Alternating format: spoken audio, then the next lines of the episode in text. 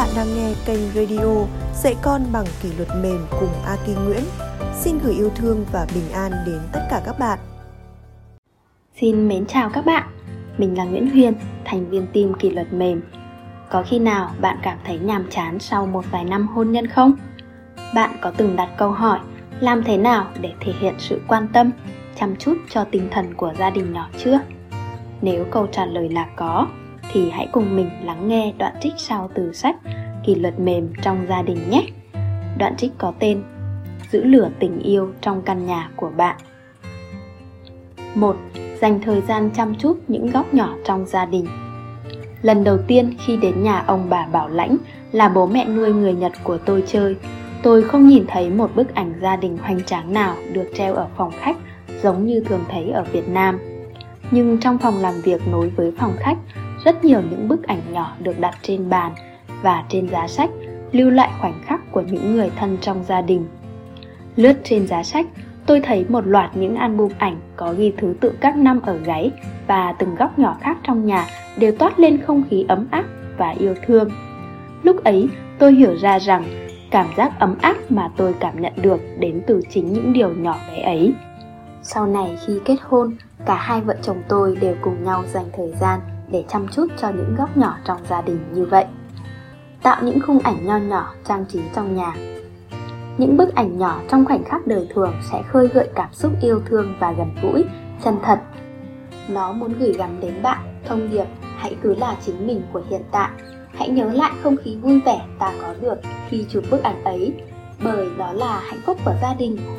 Ngôi nhà chẳng phải là nơi để lưu giữ những khoảnh khắc ấm áp đời thường và là nơi ta được là chính mình hay sao?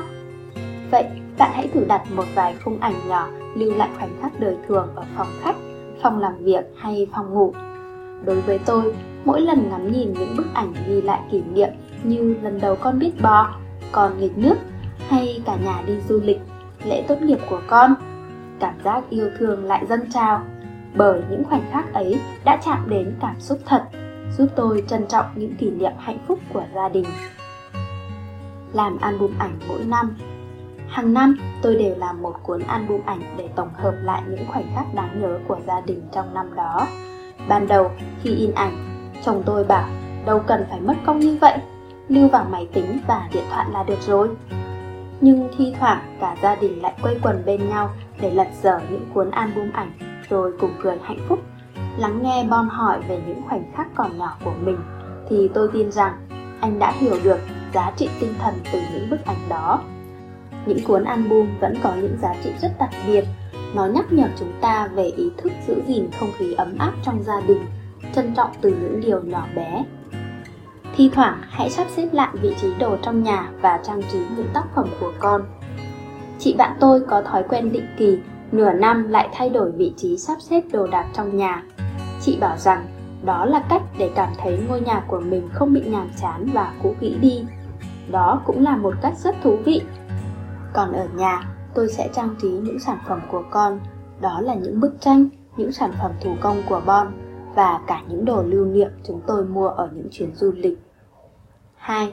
Viết tay những tờ giấy nhớ nhắn gửi cho vợ, chồng Năm 2012, khi chúng tôi còn sống bên Nhật, ngày tôi đi hội thảo từ Thụy Điển trở về Nhật cũng là ngày chồng tôi về Việt Nam công tác.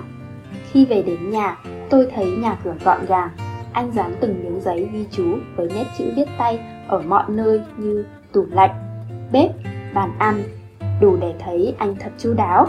Sự tinh tế và chu đáo ấy là kỷ niệm khiến tôi ấn tượng sâu sắc. Có lẽ cuộc sống hiện đại khiến chúng ta không còn dùng đến những thứ lâu tất như vậy nữa. Nhưng thi thoảng bạn hãy thử dành cho vợ, chồng mình sự quan tâm nho nhỏ nhé.